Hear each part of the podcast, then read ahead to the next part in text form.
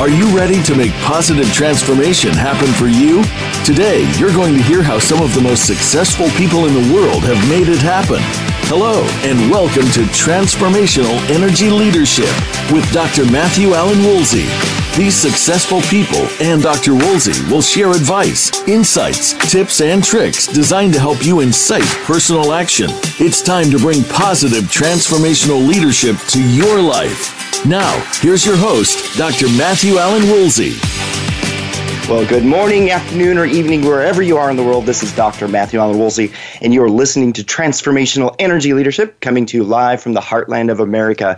Today's show is all about leaders aspiring to reach and succeed at the executive level. However, about 50% of newly appointed executives fail. Why is that? We are going to dive deep into this today.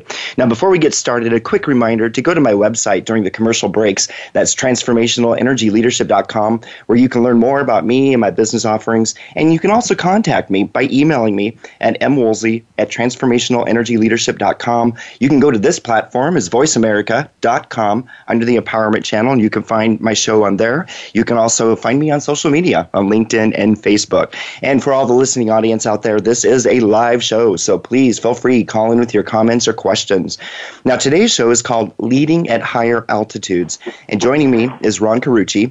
He is the co-founder and managing partner of Navalent, where he works with CEOs and executives pursuing transformational change for their organizations, leaders, and industries. Now, just to give you a little bit about Ron, he has a 30-year track record helping some of the world's most influential executives tackle challenges of strategy, organization, and leadership in 25 countries on 4 continents. He is the best-selling author of 8 books, including the recent Amazon #1 bestseller called Rising to Power. He is a regular contributor to HBR and Forbes. He's been featured in Fortune, CEO Magazine, Business Insider, MSNBC, Business Week, Smart Business, and so much more. So without further ado, Ron, welcome to Transformational Energy Leadership. Matthew, hey, thanks for having me. It's great to be with you. I'm glad to have you too. He's, by the way, everyone, he's calling in from my home state of Washington State. So a shout out to all of you out there. So Ron, I wanted to kick this off because the title of today's show incorporates the word leadership and the word altitudes. And I'm thinking the word altitude is not just a coincidence. Well, you know, I mean, I think people don't appreciate, we're so conditioned to think that our careers are upward trajectories, that acquiring ever-increasing levels of responsibility in an organization on a hierarchical org chart means more success, it means more perks, it means more financial rewards. And so what we don't ever expect is that it means greater levels of risk, greater levels of uncertainty and ambiguity, and much the way we think about mountain climbers, it means more altitude sickness, right? You know, when mountain climbers prepare themselves to climb mountains, they have to acclimatize. The air is thinner. They have to breathe differently. And what most people don't appreciate about rising up in organizations is that the air is thinner. You have to breathe differently. The political currents are different. The relational currents are different. The political currents are different. And those are often the things that people don't tell you about when you rise up. And so we definitely did choose the word altitude on purpose to help people recognize that upward ascent is not simply some autopilot experience we should all be wanting, much less assume we're ready for it because someone conferred upon a bigger job to us. Yeah, and when I'm hearing you talk about all of that, the phrase "it's lonely at the top" sounds very real for many people who get to that level because it's different skills, different characteristics, ambiguity, and politics, and all the things that you just mentioned. Makes it very real. You know, in your book, I really appreciate the metaphor that you bring forth called wing walking and the reference in the book. Would you mind sharing that with the listening audience, wing walking? Yeah. You know, we back in my 20s, when aerial stunt artists would perform at acrobatic circuses, they would, you know, in a two-wing biplane, they'd get up in the air and they would walk across the wing. And of course, much of this was done for entertainment purposes, but actually those early aerial stunt wingwalkers were doing refueling maneuvers and doing all kinds of technical things that later taught us about aerospace technology. But of course, the rule number one in wingwalking was you never let go of the wing you're holding on to until you have a firm grasp on the wing strut you're going to. And too many wingwalkers either froze in fear as they would head across the wing, or they let go of the one wing too soon before having a firm grasp on the other, and of course they got blown off the wing.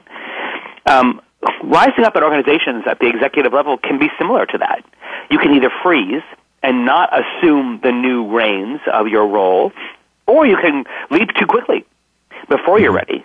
And so we chose a high-risk metaphor intentionally to help honor the leaders who are having the experience of rising up with letting them, we appreciate and understand that it very much feels like that to the executive doing it.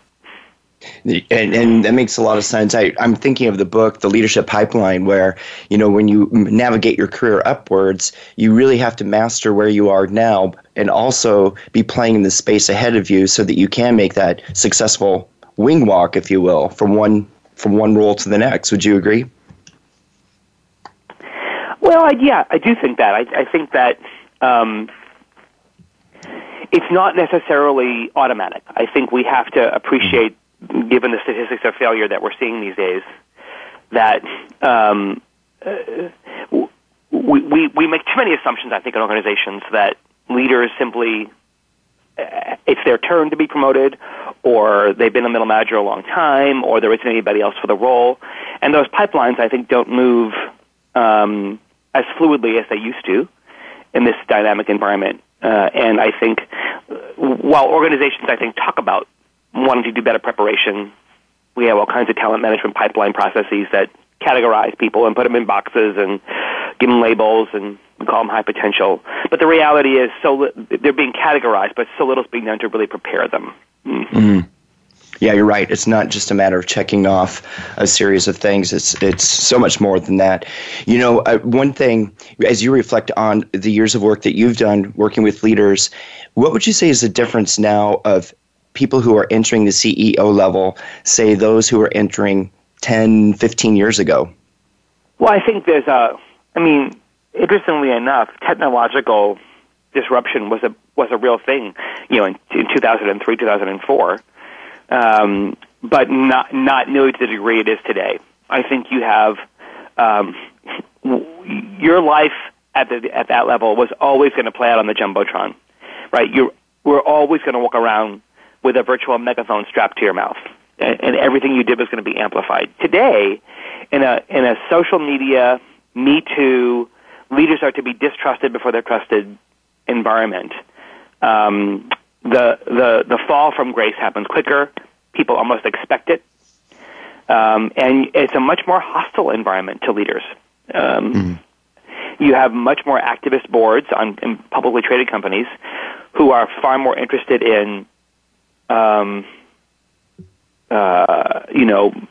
engaging in their shareholder returns and bucking regulations to try and push CEOs to make more short-term interested decisions. So the risk levels are higher, and I think fewer and fewer people are taking the long-term career approaches to getting those jobs. Now they're either arriving in them from the oddest places, they're being leapt into them prematurely, and fewer people want those roles now. You have people who are bailing on corporate America, and they want smaller startup opportunities, they want less politics and less crap, and the nonsense that goes with large bureaucracies, we say that's what they perceive. Mm-hmm. And so the available talent to even take those jobs and much less cultivate them for it is shrinking. The pool is shrinking. So that leads me to the big question. And we opened the show with saying 50% of people who enter that C-level, they fail. Why?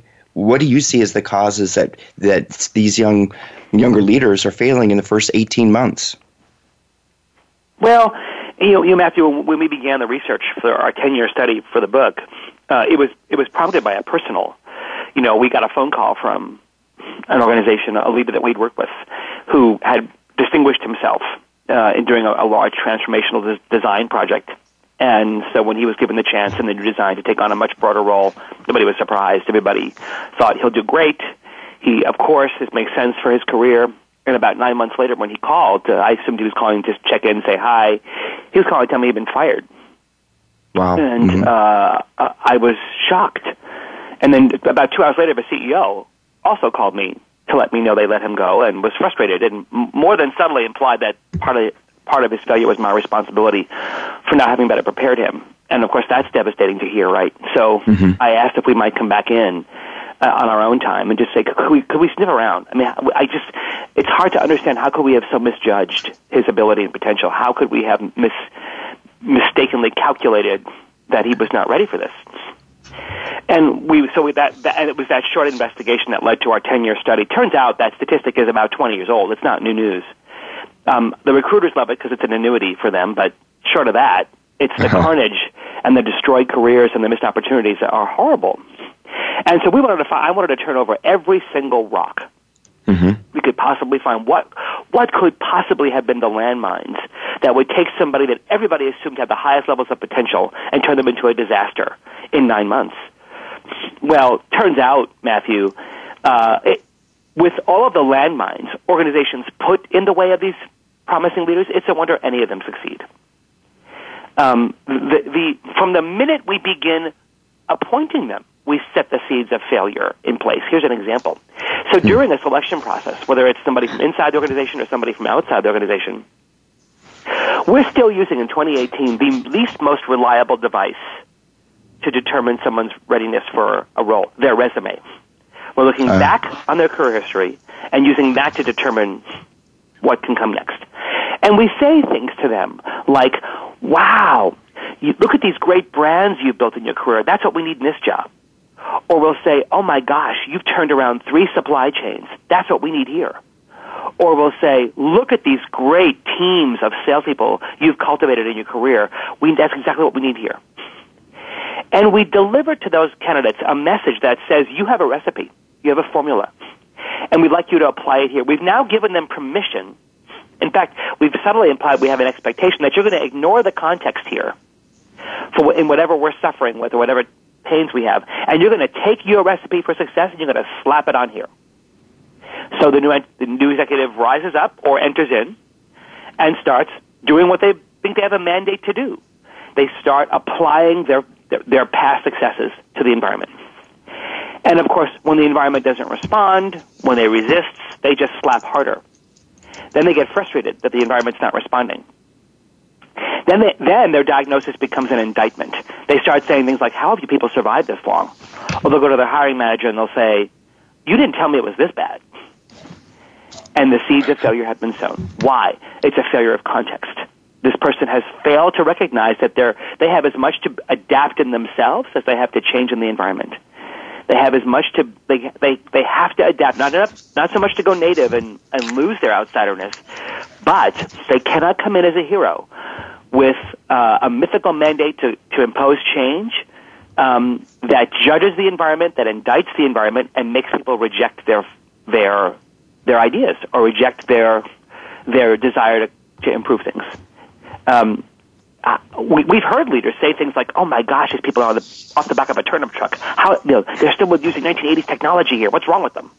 Right? And nobody is more frustrated by the current state than the people there. They don't need to hear it from the entering leader that they're stupid. But leaders get frustrated, and that's what comes out of their mouth. Well, that can happen in the first 4 months, right? We've all heard the entering leader say, oh, I have so much to learn. I'm going to just spend the first 3 or 4 months just listening. I'm going to go on a tour. I'm going to talk to people. Before I make anything happen, I just want to learn. 2 weeks in, the CEO says, so where's your 90-day plan? And out the window goes the learning. In come the consultants, in come the projects, in come initiatives, up kicks all the dust, and we're off into our I'm going to make a difference mode. We do this to executives all the time, Matthew. We set the stage for them to fail by creating unrealistic expectations, unrealistic pressures to see results far quickly than they should, and making them think that that they have some mandate to do something that they can never do. And those are just 2 examples. We found dozens of landmines like that on the way up that leaders were not prepared for and never told about. Wow. And in the very beginning, we were talking about you're promoted because you have a recipe, and then the organizations are completely missing context. That's huge. That's really quite big. And I'm also wondering, when people do get into those roles that fail, how much of the imposter syndrome fits into this? Can you repeat the question, Matthew? Yeah, for those individuals. Yeah, for those individuals who do get up into that higher level, they're promoted. How much does the imposter syndrome fit into this? Oh, well, so many leaders get up there and they feel like I'm going to get caught, right? So they already begin with some predisposed sense of inadequacy. They recognize that their visibility is huge. They recognize that suddenly the decision time frames are longer, the ambiguity is greater, and suddenly they recognize instantly my belief that I'd earned this, or that I was, that suddenly being conferred a high level of responsibility does not automatically confer upon me new competence levels, and I have a learning curve. But we conditioned executives to think, well, you're the answer ATM. You're supposed to be the most confident. You couldn't possibly have things you don't know. And so leaders presume they have to hide what they don't know and look like they know. And so you instantly set in motion this sense of I'm an imposter and I'm going to get found out. And the anxiety and the stress levels that come with that are enormous.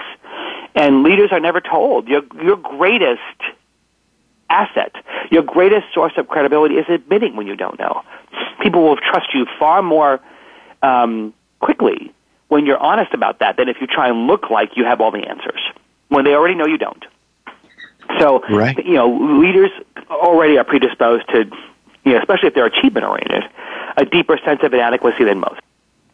And it's like this perfect storm where the organization has these unmet expectations laid out with the prescriptions of what they expect of you. And then inside at the individual level, you've got this anxiety of I'm going to be found out. And so many people are not willing to say, hey, Ron, I need some help here. I don't know necessarily this area.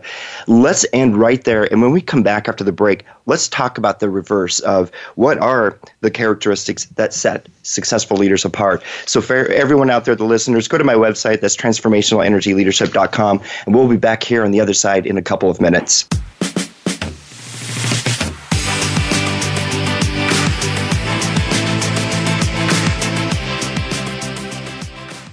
Become our friend on Facebook. Post your thoughts about our shows and network on our timeline. Visit facebook.com/Voice America. If you're lost in the dating world and need GPS, if you're stuck in dating hell and can't get out, if you're in need of a dating intervention, then Done Being Single with host Trevor and Robbie Sharp is your lifeline to love. From hookups to happily ever after, learn how to navigate single life and find the one. Tune in to Done Being Single Saturdays, 12 noon Pacific, 3 p.m. Eastern on the Voice America Empowerment Channel. Being Here with Ariel and Shia Kane is an ordinary person's guide to modern-day enlightenment. This show is an exciting exploration that opens the door to living in the moment. Don't miss Being Here. Tune in every Wednesday at 9 a.m. Pacific Time, 12 p.m. Eastern Time, with award-winning authors Ariel and Shia Kane, right here on the Empowerment Channel. Success starts here. VoiceAmericaEmpowerment.com. It's your world.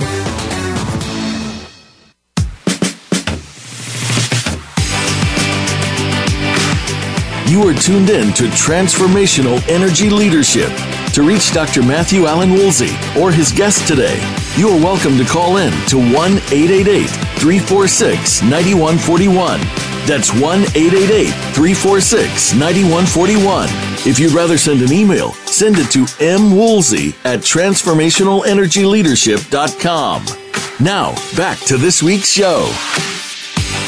Welcome back. I hope you enjoyed taking a look at my website during the commercial break. Now, today I'm with Ron Carucci, co-founder and managing partner of Navalent, and today we are exploring the reasons why 50% of all leaders who ascend to the executive levels fail.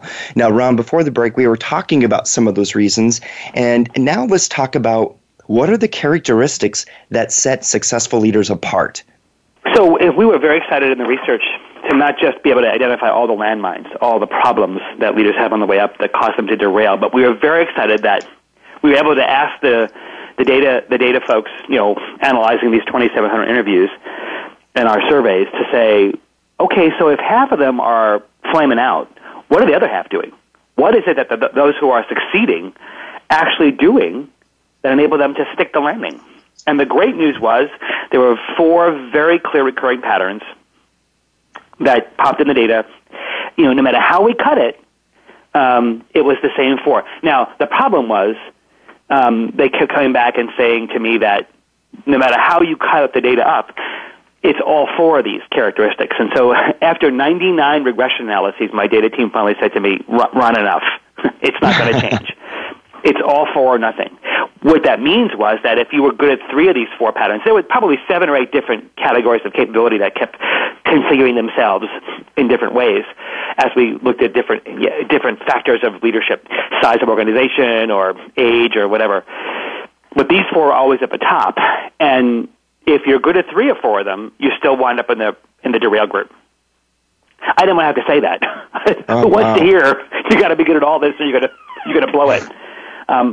The great news was that they can be learned. These were not some genetic, you know, oddity or some mysterious set of traits people were born with and looking to have. These were 4 capabilities that people acquired through hard work, and they can be learned. So here they are. The first one we alluded to before. It's called context. These leaders understood that entering the organization required of them to be anthropologists, to be curious, to adapt, to ask questions about the industry, the competitors, the trends, their organizational culture, to wonder and wonder why things are the way they are, to not just simply have answers but have better questions. They could adapt, read context and adapt. The second one was breadth. These leaders understood that at higher altitudes, whatever function you came from is irrelevant any longer. Now your job is to build bridges across the seams of an organization, not just stick to your swim lane. So if you grew up through marketing, for example, you no longer had the luxury of seeing the world through the lens of a consumer. If you grew up through finance, you no longer had the luxury of seeing the world through a lens of economics. But too often we see leaders grow up in a narrow swim lane, and the conditioning from that swim lane stays with them, even though their job now spans across multiple boundaries. These leaders understood that organizations are naturally fragmenting places. There's enough centrifugal force in an organization that pulls you apart. It doesn't matter how big you are. You could be 30 people, and you're still going to have fragmentation. At the top of an organization, you know, in the top 2 levels, top 2 highest altitudes, your job is to build bridges. Your job is to create cohesion. Your job is to create the context by which naturally rivaling functions or naturally disparate areas come together. You build bridges across these seams rather than reinforcing them. The third was choice. So these leaders understood that part of their job as a leader was to make hard calls. Too often, leaders rise up in organizations, and their fear of disappointing people, their fear of making hard calls, of setting priorities and narrowing the focus of the organization causes them to dole out way too many yeses, and in turn dilute the focus, dilute the resources, and insert mediocrity into performance because they can't say no. These leaders understood that leadership is the ability to disappoint people at a rate they can absorb. And they have to narrow the focus. It's not about saying no to bad ideas, but it's about saying no to good ideas so the good ideas you've already committed to can prevail. These leaders could make those hard choices and give their organization the gift of focus. And the last one, not surprisingly, was connection. So these leaders, these are the ones, every company has them. You've seen them, Matthew. These are the leaders everybody wants to work for. They're smart, they're kind, they have a great personality, they seem interested in you, they're credible, they've made a difference, they seem to have values you want to emulate. And these leaders had relationships based in mutual trust with their bosses, with their peers and direct reports. All around them were people whose admiration and respect they had garnered. The key difference in these leaders was that they prioritized their relationship building not based on who they needed things from, but on who they could contribute to. They set themselves out to figure out who could they make successful, whose agendas could they put on their own, how could they contribute to the well-being of others. You knew that if you were in this leader's presence, or you worked for this leader, or you partnered with this leader, your life would be better. And these leaders made it a priority to make other people successful. So you can see 4 not small set of capabilities, any one of which was hard, but But for these leaders, becoming all four of these, good at all four of these, was what caused them to be successful. Mm. Yes, and what you're talking about, these are all very attainable when you think about it. You put your mind towards it. So it's all behavior, you know, asking curious questions rather than just going into the automatic tell mode, for example, is such a really good one. And that very last one you were talking about, too, the connection piece, that does strike, you know, to having empathy. And it sounds like also authenticity is really a big part of that fourth component. Would you agree? You know, I mean, people, you can't fake it, right? You can't fake caring about other people. And we all know when someone does. We all have a really well-intuited BS barometers. We know when someone is asking a question because it sounds like they're supposed to ask that question. One of the questions I ask audiences all the time when I speak is, by a show of hands, how many of you have ever received a compliment from your boss that you found insulting? And all more than half the room raised their hands. We all know when a leader looks like they're being obligatorily kind, and that doesn't make them evil or bad. But it doesn't make me want to trust you more. And those relationships that we established, the connections we build with critical stakeholders in our organization, make or break our success. Mm. Absolutely. It's and so much like Lencioni's work when you talk about five dysfunctions of a team, the foundational level is trust. And we can feel it. We know when someone's being real and authentic. But I'm going to take away what you just said here: context, breadth, choice, and connection, all behavior related things that we can all do to be successful. Really, really powerful. There was something else that emulated or that really rose to the top when I was reading your book, Rising to Power, and that was the drive or the compulsion for constant learning. And can you speak about that, what you found in your research with leaders who are constant learners? Well, so we put that under, well, you could probably put that under all four dimensions, but certainly context. You know, you have to be an anthropologist today. You know, I mean, it's a cliche now to say that change is constant. It's, you know, it's by the minute. It's no longer measured in months. It's measured in minutes. And so, if you're not routinely gathering data, for which there's no shortage of, right? It's no longer information is power now. It's interpretation of information is power. If you're no longer sifting through to get insights, ultimately insights that give you foresight. And constantly testing your assumptions, constantly including other data sources, other voices, unlikely sources of insight into the mix of your decision-making, your prioritization, your resource allocation, your mentoring and coaching of others. The moment you start resting on laurels, the moment you start assuming that, hey, I got this, and you put some formulaic approach to leadership on autopilot, you really are entering a pretty dangerous territory, because you're basically just inserting blinders onto your eyes. So the need to constantly be acquiring information, constantly acquiring new knowledge. You know, I think there's that. I think some publishing company put that statistic out about the average CEO reads, you know, 4 books a month or something. Who knows if that's really true?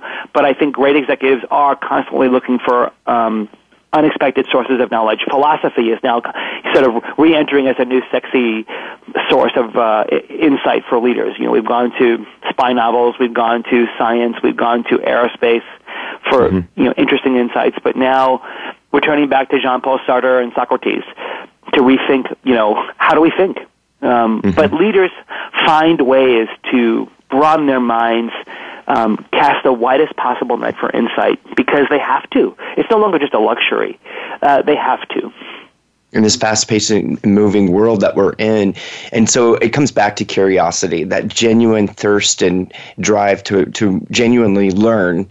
It's key to the profile of one who wants to be successful, it sounds like. You know, Ron, there was a quote in your book, and I want to share this with the audience, and it said, "If you aspire to executive-level work and succeed at attaining it, you will inevitably suffer." And that word just jumped out to me, to suffer, because, you know, I often will hear things like, well, you will make mistakes, or, you know, there will be you'll experience some setbacks along the way. But I thought the word suffer was really big. What do you think about, or why the word suffer? I think we most people fail to appreciate how ruthlessly unforgiving executive jobs are. We resent them for their perks. We see their compensation levels published and see, you know, how many more times the average employee they make.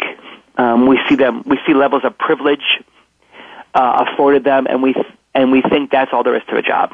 And in some cases, there is no question income inequality. There is inequity in some of those job designs. But what we don't see behind the scenes is the incredible, pressure cooker, the incredible level of blame asserted on them for mistakes, the level of risk they're asked to assume, and how often that if you really care about your leadership, if you actually really desire to make a difference, it's going to require sacrifice. It's going to require being scrutinized and judged and misunderstood. It's going to require being accused. It's going to require being asked to bear the emotional burdens of everybody you lead. It's going to be require that you make hard trade-offs between people you love and people you lead. It's a constant microwave of demand. Mm. For which you're given very little credit and excessive blame, and that's just how we built leadership roles today, in at least in the West. And while I don't think that's healthy or sustainable, it's what it's become. But we don't ever see that part. Often that part stays hidden to us, and we only see the perks. But I sit across the desk from lots of executives, and I see their tears, and I hear their heartache. And I hear their lament over what was I thinking taking this job. This is not worth it. I hear I have to let, the board's told me we have to lay off 1,000 people. Or how am I supposed to announce this new change? Or we're being sold. They have to impose change. Somebody's not performing and they've been allowed to stay in a job too long. And they were never given coaching or feedback and now they have to be removed. These are the daily demands of executives that people fail to appreciate the pain of. And too often leaders, no one says, hey, I got a great job for you. It's going to require that you suffer a lot, make a lot of sacrifices, hurt some feelings, feel isolated and lonely, be misjudged and confused and misunderstood, and often concocted into people you aren't. Want to take it? Yeah. No one offers you a job that way because who'd want them? And so we dangle perks, we dangle, ego-boosting qualities. We dangle all kinds of things in front of people to get them to want to rise up and take these jobs. But the reality is that it's to do it well takes an incredible level of sacrifice and responsibility. I would imagine such a strong sense of self and being able to integrate your life so that you can keep your wits about you. We're at a break now. When we come back, let's talk about what organizations can do at the organizational level to help leaders be successful. So for everyone out there, stay tuned. We'll be back here in just a few moments.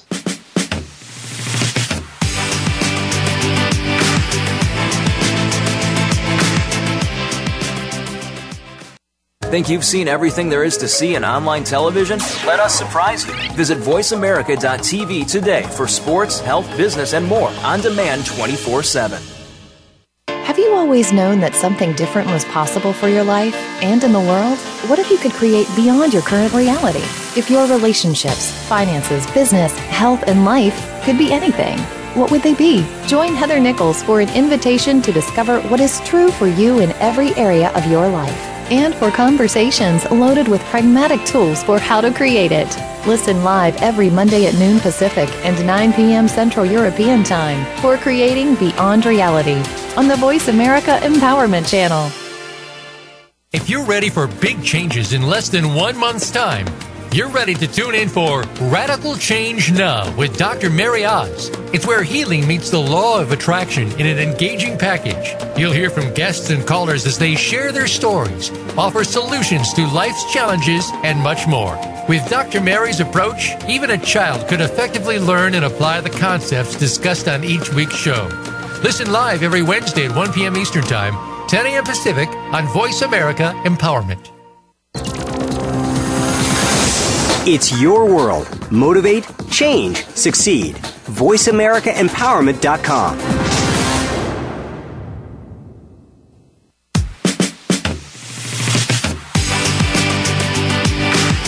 You are tuned in to Transformational Energy Leadership. To reach Dr. Matthew Allen Woolsey or his guest today, you are welcome to call in to 1-888-346-9141. That's 1-888-346-9141. If you'd rather send an email, send it to mwoolsey@transformationalenergyleadership.com. Now, back to this week's show. And we're back, and today my guest is Ron Carucci, and we're discussing what are the factors for a person to be successful who wants to ascend to executive levels. And when we left off before the break, Ron and I were talking about the concept of suffering. If you really want to be successful, you will have to suffer along the way. And during the commercial break, we continued our conversation, and it's something that's powerful, it's real, but really for those who do get up to that higher level, there is some amount of pain along the way. And Ron, I wanted to turn this conversation to now, what can we do, what can organizations do to prepare newly appointed executives to fill their new position? Well, the first thing I'd say, Matthew, is they should prepare them long before they appoint them. So don't wait till they're appointed to start preparing them. Breadth, context, choice, and connection are things that even entry-level employees can build. You know, you can build context by giving people the ability to ask questions across other parts of the organization, to share information about strategy with them, to make sure they understand how their work contributes to a bigger story. You can build breadth by moving talent around, by getting people exposure to other parts of the organization to see how the pieces do fit together early on. You can give people the ability to build connections and relationships by leveraging, we already have informal networks in organizations. We usually call it the underground. You know, that's how things really get done. Well, rather than trying to hide those networks, let's exploit them. Let's allow people in their natural relational pathways with each other to exploit those relationships and to keep those connections and to leverage the way they can help get things done. And we can teach people about making trade-offs, about decision-making, by exposing them to our governance structures early, by giving them access to our decision-making forums and our resource allocation processes early in their careers to understand how our trade-offs made, how our resources allocated, how do I forfeit one yes for another yes, so that you're building in those basic muscles as people go from individual contributor to supervisor to leader to middle manager to senior middle manager. And so that when they get to their first vice presidential role in the higher altitudes of the organization, they've tasted those experiences. They've understood some of what's going to be required of them. They're not just getting it for the first time or realizing that their outage is bigger than they thought. Mm-hmm. The other thing that becomes really important is you can give employees early on a taste of what it's like to get feedback, taste of what it's like to know how others experience them. Too often leaders assume that they're beloved, that people like them, and so they don't ever wonder, is the impact of my behavior what I intend for it to have? Is my intent and my impact matching? And we assume that, you know, all these little idiosyncratic quirks will just go away as they get higher. So if somebody's moody, as a middle manager, they're going to cast a dark cloud as a senior manager. If they're results-oriented as a middle manager, they're going to have a wake of bodies behind them as a senior manager. These things don't get better with time. It's not like wine. These things get darker with time. They don't refine. And so ignoring people's idiosyncratic quirks or interpersonal deficits or what's clear evidence is of pathologies. Getting those taken care of with a coach or a therapist or somebody that can help them with that early on will help them prepare for those roles. But waiting till someone's already in a senior role to get them one-on-one help or data that helps them understand how others experience them, it's too late. Yes, I'm thinking about everything that you're talking about and reflecting on leaders in my past who didn't make it, very much what you just said. Ta-da, you're now in this managing director role or whatever you want to call it, and oh yeah, you have a wake of people behind you. That's too late. It's too late to do. And so I love how you keep tying it back to, it really comes down to context, breadth, choice, and connection, and to implant and start addressing those early on before moving them into those roles. One of my things that I talk about a lot on the show is transformation and transformational leadership. And in your book, you talk about transformative change. What does your research and experience say about leaders who experience transformative change? There we go. Well, I think, the word transformation gets talked about a lot in many contexts. For me, I take the trans way, and I just think about formation, right? Mm-hmm. Before I think about trans, what we often confuse is information, meaning formation is a static process, like information. Transformation means it's a multiple levels of changes happening at the same time. And those can be monitored. Transformation is not some magical pixie dust thing you sprinkle on the organization or on a person and hope something happens. It's multiple levels of formation within me. So our code language for that is within, between, among. Mm. Within means at the deepest levels of my psyche and the narratives that shape my behavior and the tapes that play in my head that push my buttons. We often hear leaders say, "Why do I do that?" Well, there's a reason you do it, and you're going to keep doing it unless you really understand the deeper reasons. So transformation happens within. It also happens between. It happens relationally. It happens between functions. We often point to the classic rivalry between sales and marketing. Well, there's a reason those functions tend to be distressed, or between supply chain and logistics, or between finance and anybody. So making sure at the intersections of critical relationships between people and between functions that there's a healthy set of narratives, there's a healthy set of dynamics. And then transformation happens among. It happens systemically in the culture, in our governance processes, in our strategic identity. And for transformation to actually happen and stick, it has to be happening within, between, and among. It can't just you can have organizations do two of the three of those flawlessly and still fail at actually achieving transformative change because they left one out. So for us, we talk about transformation being something that is multiple formations, multiple levels of development happening at the same time, and we monitor it by looking for, is change happening within, is it happening between, and is it happening among? I appreciate the way that you position that in those various dimensions. That speaks volumes because, like you're saying, at any given time, there's transformation happening in multiple lanes, different ways. One of the things I really believe that energy, a person's energy is such a huge contributing factor into how one succeeds or fails, at their job. We even alluded to this a little bit earlier, but if you come to work or whatever you're doing and you're full of catabolic energy, that's that negative, it's destructive energy, versus if you come to it with anabolic energy, full of positive and growth oriented, it really shapes and impacts your success factor, if you will. What are your thoughts about energy and being successful at that senior level? I tended to take a real practical look at this.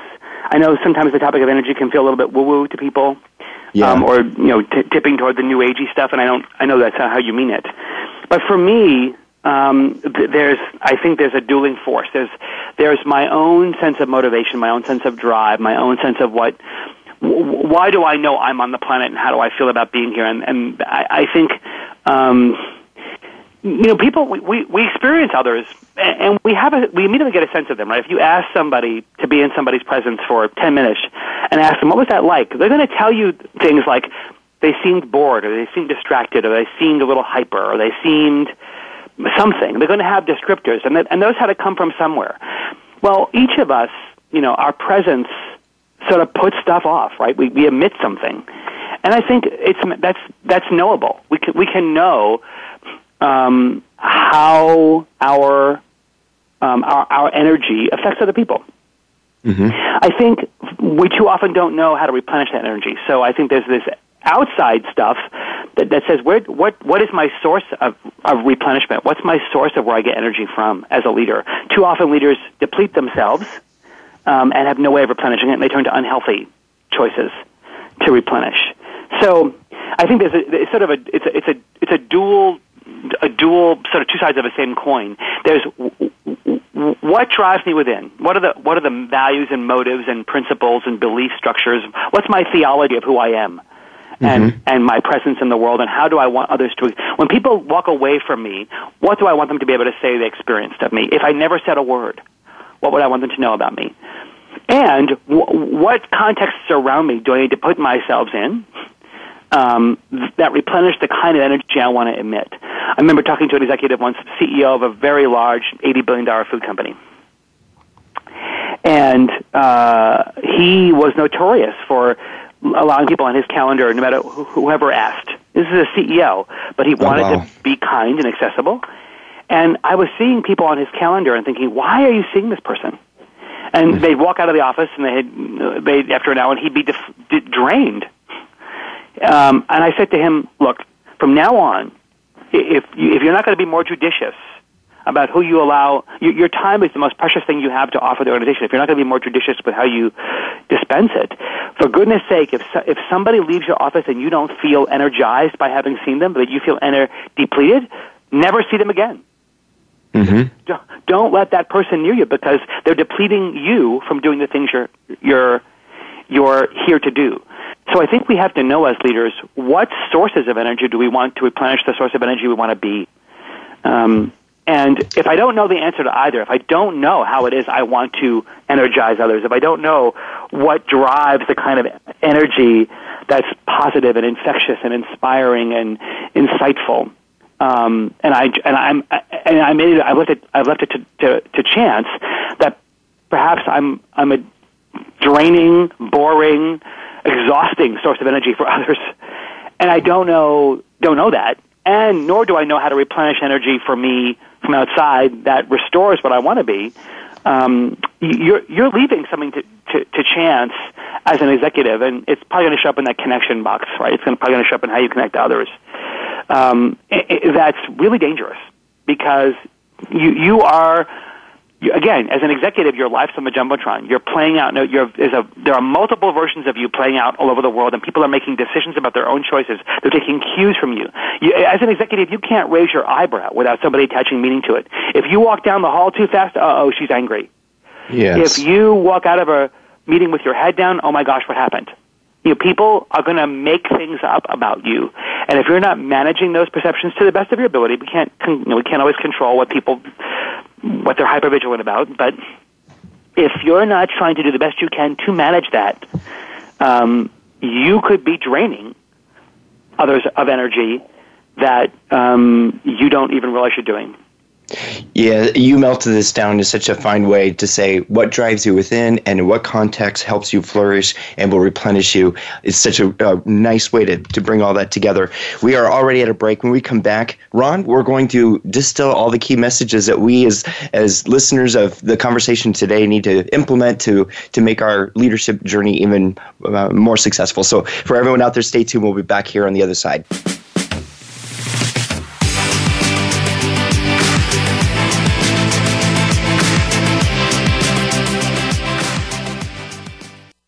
Follow us on Twitter at VoiceAmericaTRN. Get the lowdown on guests, new shows, and your favorites. That's VoiceAmericaTRN. Life can be confusing at times. There can be uncertainty, disappointment, and an inability to clearly see where you're headed. But it doesn't have to be this way at all if you understand how to take the next step in your life. Tune in to Living the Miracle with your hosts Michael and Raphael Tamura. We'll help you define the deeper meaning that awaits you in your life, have certainty in yourself, and learn to be clairvoyant. Listen Wednesdays at 11 a.m. Pacific Time, 2 p.m. Eastern on Voice America Empowerment. What makes you a success? Is it your business or career? Is it your family and social life? How do you achieve the next level in your success? Tune in to Infinite Success Radio with host Rachel O'Brien Eddy. Rachel and her amazing guests are here to encourage, inspire, and empower you to take control of your destiny and achieve the level of success you were born to reach. How do ordinary people become extraordinary? Find out with Infinite Success Radio, broadcasting live every Friday at 6 a.m. Pacific Time, 9 a.m. Eastern Time on the Voice America Empowerment Channel. Change your world. Change your life. VoiceAmericaEmpowerment.com.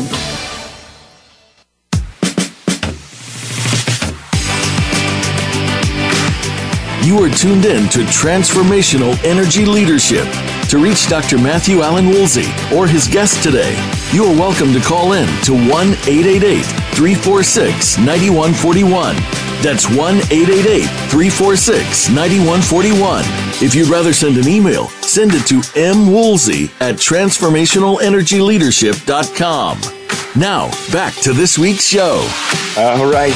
Welcome back. Today's show is called Leading at Higher Altitudes. Why is it that 50% of leaders aspiring to executive roles fail? And what is it that the other 50% are doing to make it and really be successful?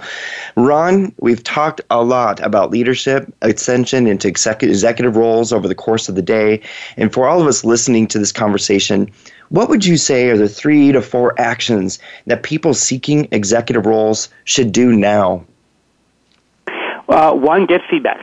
You know, find some reliable method, informally or formally, to get a sense for how are those who you interact with, your peers, your direct reports, your bosses, experiencing your leadership, and get honest feedback. Secondly, go talk about that feedback. You know, so when you have it, when you've been given insights about areas you're strong you didn't know you were strong in, or areas where you may be falling short you didn't realize.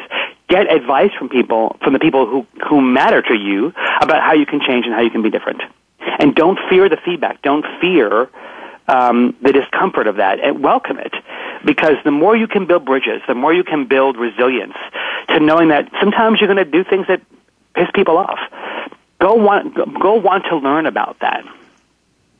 And then finally, having acted upon it, go back and check. Go back and say, hey, did it work? So get feedback, talk about the feedback, go back and see if what you did worked. It sounds so simple, but it's such a profound way to build relationships, learn about yourself, learn about context, build bridges across. It's one of the quickest ways to begin creating breadth, context, choice, and connection for yourself. And become a better version of yourself along the way. And, you know, feedback gets such a bad rap. I think the phrase, oh, Ron, let's sit down. I've got some feedback for you. And naturally our defenses, you know, the limbic system kicks in. Oh, gosh, what am I going to get in trouble for? You know, there's that whole thing. So many people want to steer clear of it. But what you're saying is this is it. This is the linchpin. If you really want to know how others perceive you, and you want to make a journey for yourself that's in the direction that you want to go, you've got to get feedback along the way. You know, of course, there's mindfulness. I'm sure you're aware of what people are saying about that. There's also this phrase called deliberative practice. And so what I say as I'm working with clients, you know, I'll say, you know, you've got to get this feedback, yes, but then go to someone who's a master of what it is that you're working on and get their feedback on how to improve. That's where you really got to, that's where you'll flourish, is get someone who's really good. Perhaps it's at the connections, for example. How do you connect with people? Go work and engage with people who are seen as stars in this area and learn from them. It's such a great way to think about it. But I agree with you. Feedback is a gift. And I think the other thing about it is when we get it, we have to set aside the channel or the way in which it's given and, you know, by the person perhaps, but take the message of what it is and look at the real nuggets to apply to what it is that you're doing, what you wish to accomplish.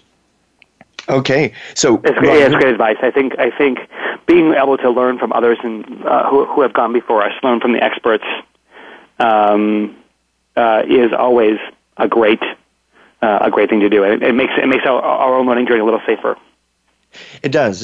And also I'll put a plug in here too, and you mentioned it earlier, if you are a person who needs an outside person to give you perspective, get a coach, get a therapist, whatever it is that you need to help you really hone in and you know, achieve the goals that it is that you want to achieve. And so, and gratefully, or the good thing that I'm seeing in the work is a lot of people are now getting coaches, and that's great. So hopefully we can get that pool expanded, as you were talking about earlier, the pool of qualified people to go into the C level is shrinking. Well, perhaps, you know, this is a good sign by people getting some coaching and things. So everything you're saying here, get some feedback and really hone in on those 4 areas, the connection, the context, the breadth, the connections, and choice that we all have to make. Before we go, Ron, if listeners out there want to get a hold of you, what's the best way for them to contact you? Yeah, so come visit us at our website at www.navalent.com. We got great videos. We got a great magazine on areas of leadership and organization. We'd love to give you if it's free. If you come to navalent.com/transformation, we have a great free ebook for you on leading transformation organizations. It's our playbook for how we think about within, between, and among. Download that for free. And if you are an aspiring executive, if you are somebody who one day wants to find yourself at a higher level and you don't feel like your organization is doing a good job to prepare for you, we are very excited that we are starting later this year our first Rising Together cohort of promising executives who are looking to prepare themselves for high level. So if you come to navalent.com/risingtogether, we're only taking 12 people in the cohort, so I think there's a couple of spots left. It starts later on this year and then kicks off fully in January. So if you're interested in developing yourself, it's a bargain deal. You get a full year of one-on-one coaching, some great offsites, some phenomenal community, some learning groups. It's an intensified development level for basically, it's our way of giving back and saying, okay, if organizations aren't going to do this, we'll do it ourselves. Well, we'll manufacture the next cadre of leaders to ensure they're ready. So this is our way of giving back. So we'd love to have you. If you're interested, come join us. I'm on Twitter at Ron Carucci, and I'm on LinkedIn as well. So let's keep the conversation going. Yes, and for everyone listening, you can go to voiceamerica.com/empowerment, and you can find more information about Ron as well. So, Ron, thank you so much for joining me today. And for everyone out there listening, if you have a topic you want covered on the show, or if there's someone that you want that can add some enlightenment to the conversation, please feel free to contact me.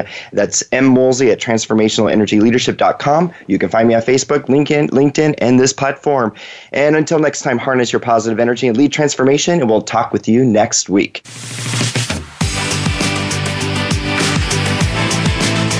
Thank you for listening to Transformational Energy Leadership. Please join Dr. Matthew Allen Woolsey again for another edition next Friday at 8 a.m. Pacific Time and 11 a.m. Eastern Time on the Voice America Empowerment Channel. Have a great week.